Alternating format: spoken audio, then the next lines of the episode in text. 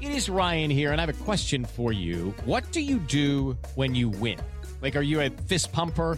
A woohooer, a hand clapper, a high fiver. I kind of like the high five, but if you want to hone in on those winning moves, check out Chumba Casino. At ChumbaCasino.com, choose from hundreds of social casino style games for your chance to redeem serious cash prizes. There are new game releases weekly, plus free daily bonuses. So don't wait. Start having the most fun ever at ChumbaCasino.com. No purchase necessary. Group. Void were prohibited by law. See terms and conditions. 18 plus. Welcome to From Beneath the Hollywood Sign. If you love old movies, Hollywood history, or the golden age of filmmaking, you've come to the right place. This is the podcast that talks about amazing stories of Tinseltown from another era and fascinating conversations with writer-producer Steve Cubine and actress-writer Nan McNamara. So, Steve, did Ava Gardner and Howard Hughes have a good relationship? Well, they did until he dislocated her jaw. What? Well, don't worry, she hit him back with an ashtray. From Beneath the Hollywood Sign is the gin joint for you.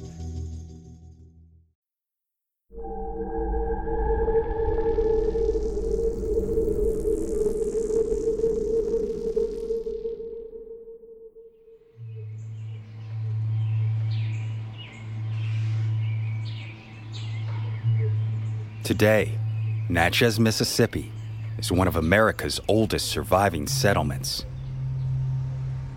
With a population of about 15,000, it has achieved national recognition for its many successful attempts at historic preservation, boasting the presence of over 1,000 structures currently listed on the National Register of Historic Places.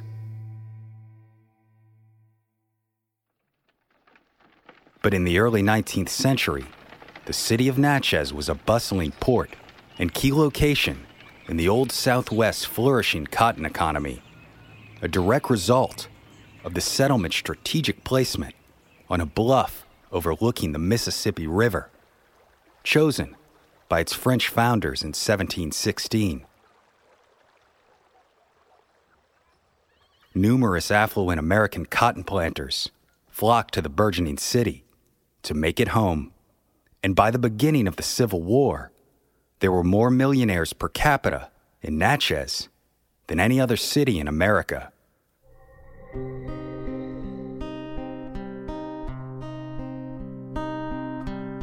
Of course, these titans of cotton were the upper echelons of Southern society, the aristocracy, and many were known to flaunt their wealth, constantly competing with each other to build and maintain the most extravagant homes, filled with grand furnishings imported from Europe.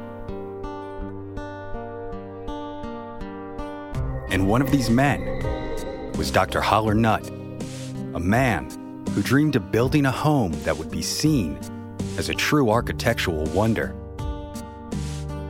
Unfortunately, the onset of the Civil War put a halt to the construction of this palatial home which would tragically become known as Nutt's Folly.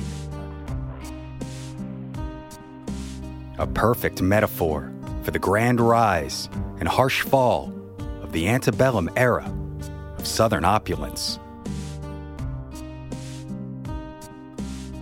My name is Brandon Schexnayder, and you are listening to Southern Gothic.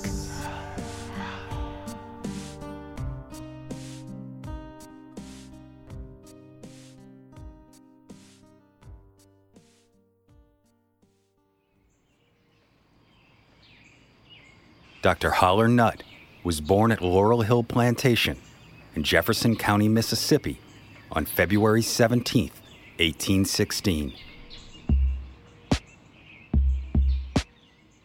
He was the son of physician and planter Dr. Rush Nutt and Eliza Kerr. Given the family's wealth, Haller not only studied at the University of Virginia from 1832 to 1835, but was also educated in the business and economics of how to own, operate, and manage a plantation. Then, in 1840, he married Julia Augusta Williams. Julia also came from an established family of wealthy cotton planters and was born at Routhland Plantation in Natchez, Mississippi. Over the following years, through both family inheritance and outright purchasing, Dr. Haller Nutt owned and operated five plantations total three in Louisiana, named Araby, Evergreen, and Winter Quarters, and two in Mississippi, Cloverdale and Laurel Hill, the plantation where he had been born. Nutt's practical education had paid off, and he became well known for his ability to make money. In fact, it was through his own agricultural research that Dr. Nutt developed a new strain of cotton, ideal for growth in the lower Mississippi Valley, a hybrid of Egyptian and Mexican cottons. This new strain became a catalyst for the region's growing dominance in the 19th century global cotton market.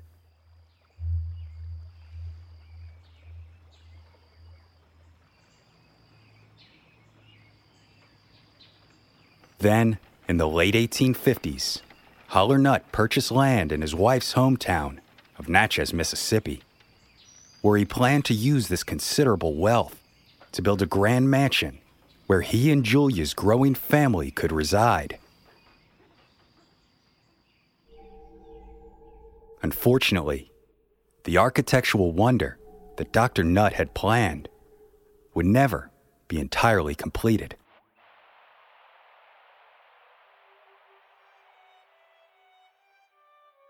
To build his grand mansion, Nutt hired Samuel Sloan, a leading Philadelphia architect who specialized in Italianate style villas and country houses, along with churches and institutional buildings. Sloan was also the author of several architecture books, one of which Nutt was known to have owned, The Model Architect, published in 1852 and included an illustration of a grandiose octagonal house called the Oriental Villa.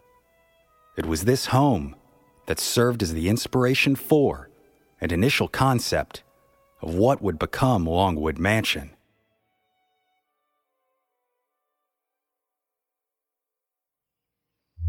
The residence was designed to be four stories tall with a basement and featured a large octagonal shaped hall, complete with an ornamental fountain to serve as the centerpiece for the likewise octagon shaped building.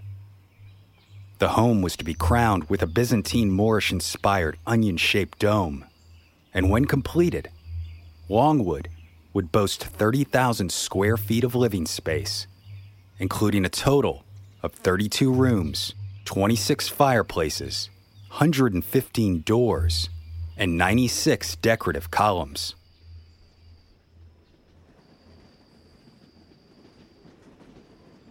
Sloan made two trips to Natchez in January and May of 1860 to discuss the planned structure and requirements for building.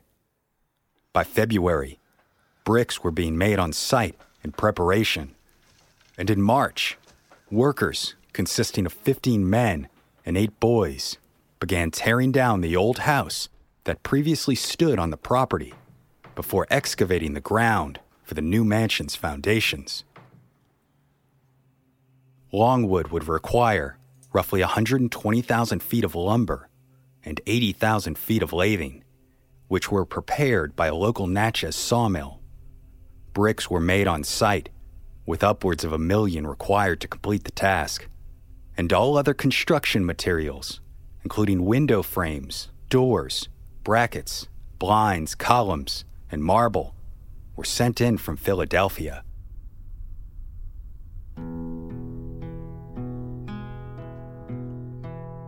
By March 1860, Samuel Sloan's architectural plans were completed, and the design of Longwood was even larger and more ornate than the Oriental villa which had inspired it.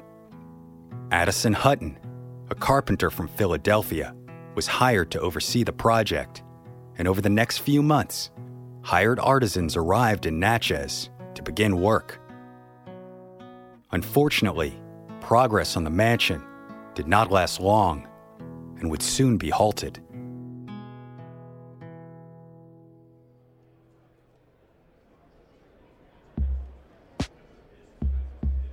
On January 9th, 1861, the state of Mississippi seceded from the Union. With war looming, Sloan's Philadelphia workmen were eager to finish their work and leave the South in favor of their northern homes. Four bricklayers were the first to leave in March, and it was at this point that Dr. Nutt wrote to Sloan to discuss the progress that had been completed thus far, notifying him that the roof was ready for tinning. The finish is all painted, sanded, and up, the dome complete. It is creating much admiration now. I think after this, the octagon will be the style. Confident in the glory of his future home, but always wanting to have the best, Haller also added You must get up some other designs on patterns of this style. Model them so as not to be so large or expensive. But over the following months, workmen and artisans continued to leave the project, either for the safety of the North or to join the Union Army. By August, as the roof was in the process of gaining tin, some feared the Yankee workers would be attacked. So by September, the final two men, a tinner named Walters and a carpenter named Smith, left Natchez for the north, and construction on Longwood Mansion officially ceased, with largely only the outer shell of Dr. Nutt's envisioned mansion completed.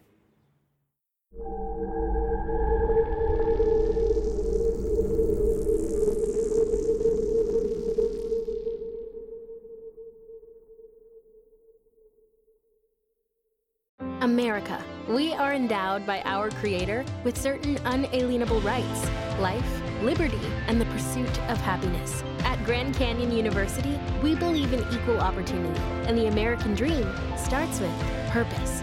By honoring your career calling, you impact your family, your friends, and your community. The pursuit to serve others is yours. Find your purpose at Grand Canyon University. Private, Christian, affordable. Visit gcu.edu. Hey there, I'm Dylan Lewis, one of the hosts of Motley Fool Money. Each weekday on Motley Fool Money, we talk through the business news you need to know and the stories moving stocks on Wall Street. On weekends, we dive into the industries shaping tomorrow and host the experts, authors, and executives that understand them. Tune in for insights, a long term perspective on investing, and of course, stock ideas. Plenty of them. To quote a listener, it pays to listen. Check us out and subscribe wherever you listen to podcasts.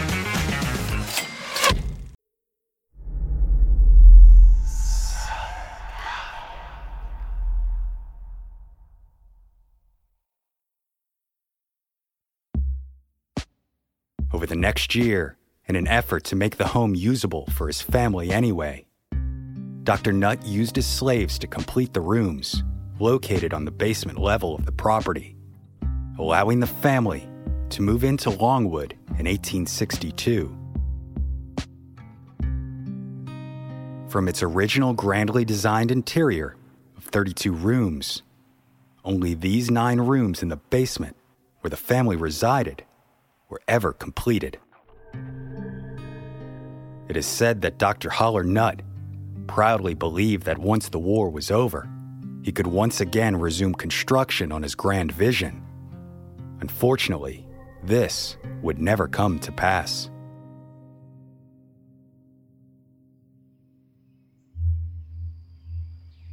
It's estimated that prior to the war, in 1860, Dr. Nutt was making a net profit of $228,000 from his various agricultural enterprises.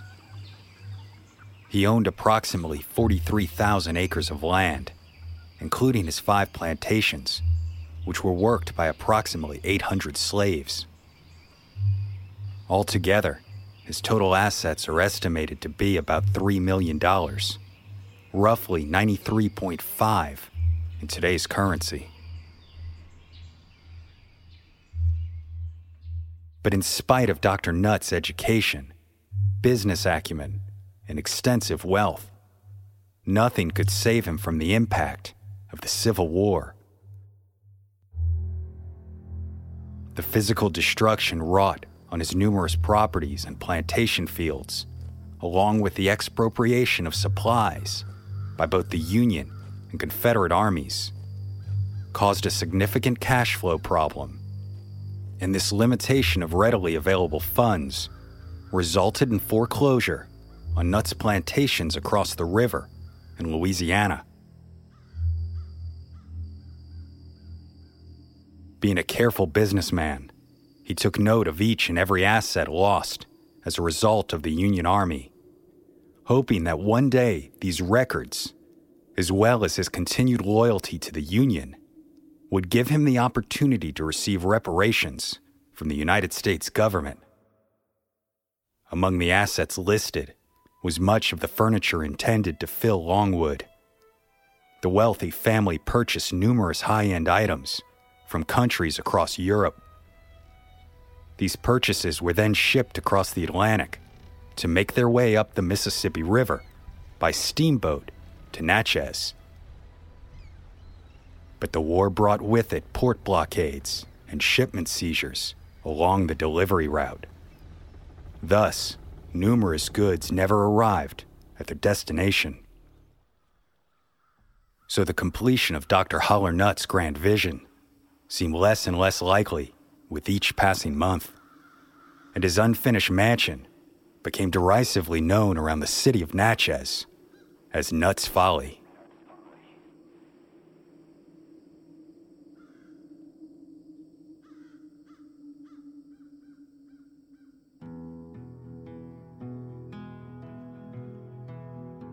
Then, on June 14, 1864, Dr. Haller Nutt died of pneumonia.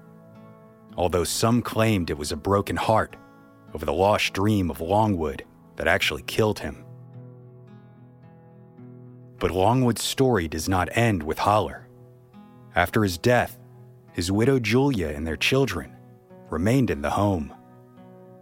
Of course, money was tight, and the remaining Nutt family plantations were much less productive and lucrative than they were before the war.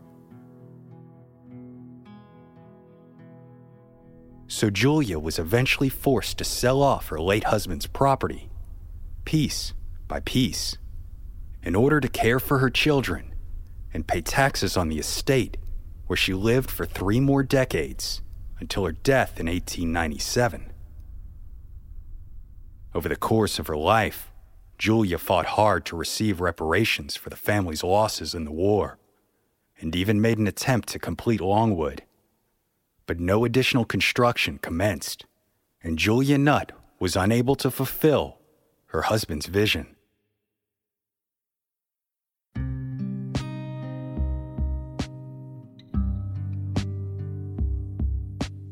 Yet the descendants of Haller and Julia continue to live at Longwood Mansion, inhabiting the nine unfinished basement rooms for the next century. It was not until the 1960s that Longwood would leave the Nutt family. For years, the property had been a struggle to maintain financially, and as a result, the unfinished structure had begun to show signs of age and neglect. So preservationists purchased the mansion, viewing its incompletion as an attraction rather than a negative, hoping to return this skeleton that had been constructed to its pre war glory. Longwood was then donated to the Pilgrimage Garden Club, who still preserve and maintain the property today, keeping it open to visitors as a museum and historic site. And it was designated as a National Historic Landmark and added to the National Register of Historic Places on December 19, 1969. Today, Longwood is one of Mississippi's most popular tourist destinations. Visitors to the property are given a glimpse into the past, a mansion frozen in time. Though the basement rooms are still filled with the furnishings once owned by the Nutt family, the rest of Longwood still remains an incomplete shell of what it was once imagined to be. Its upper floors still retain the skeletal look of exposed bricks and bare wooden beams. And on these unfinished floors, remnants of Longwood's construction still remain. Tools, building materials, and paint buckets stay right where they had been left by the northern workers who abandoned its construction. Parts of columns also lie on the floor, unfinished, waiting for these workers who left over a century and a half ago and never returned. But of course, with such a uniquely eerie backdrop, there have been reports of ghostly sightings at the mansion. Dr. Haller Nutt, his wife Julia, and their children have all been purportedly seen in this unfinished shell of a home. Full body apparition of a woman in a pink hoop skirt, assumed to be Julia, has been seen on the staircase by visitors to Longwood. Some have even claimed the spirit of the family matriarch is followed by the scent of either her perfume or fresh roses. For it is said that Julia Nutt adored the flower and maintained an extensive rose garden on the property. In contrast, Haller's spirit tends to be seen outside of the home. Several stories of his full body apparition, completely dressed in his antebellum clothing, have been told.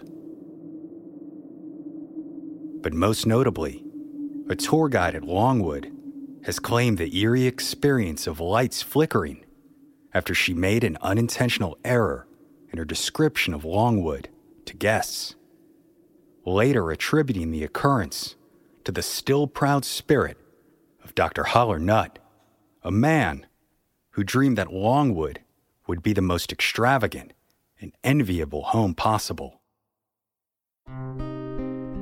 He hoped it to be a spectacle, and although it was and never will be completed, it still is truly a sight to behold. Today, Longwood is the largest octagonal house in the country, and because of the mansion's Byzantine Moorish architectural style that was selected over the more common Greek revival that so typifies grand antebellum architecture, Longwood is absolutely one of a kind. A magnificence that never came to be, a broken dream lost to war, and a home frozen in time.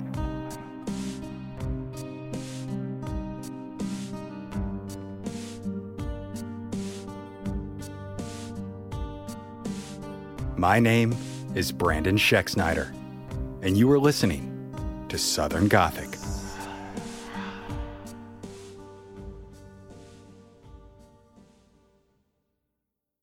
Southern Gothic is an independently produced podcast created by siblings Brienne and Brandon Schexnayder with the support of listeners like you. If you enjoyed this podcast and would like to receive even more content, including ad free episodes, head over to our Patreon page today. The link is in the show notes. Lucky Little Shacks. Hey guys, it is Ryan. I'm not sure if you know this about me, but I'm a bit of a fun fanatic when I can. I like to work, but I like fun too. It's a thing. And now the truth is out there. I can tell you about my favorite place to have fun Chumba Casino. They have hundreds of social casino style games to choose from, with new games released each week. You can play for free anytime, anywhere and each day brings a new chance to collect daily bonuses. So join me in the fun. Sign up now at ChumbaCasino.com. No purchase necessary. Group. Void were prohibited by law. See terms and conditions. 18 plus. As a longtime foreign correspondent, I've worked in lots of places, but nowhere as important to the world as China. I'm Jane Perlez, former Beijing bureau chief for the New York Times. Join me on my new podcast, Face Off: US versus China where I'll take you behind the scenes in the tumultuous US China relationship. Find Face Off wherever you get your podcasts.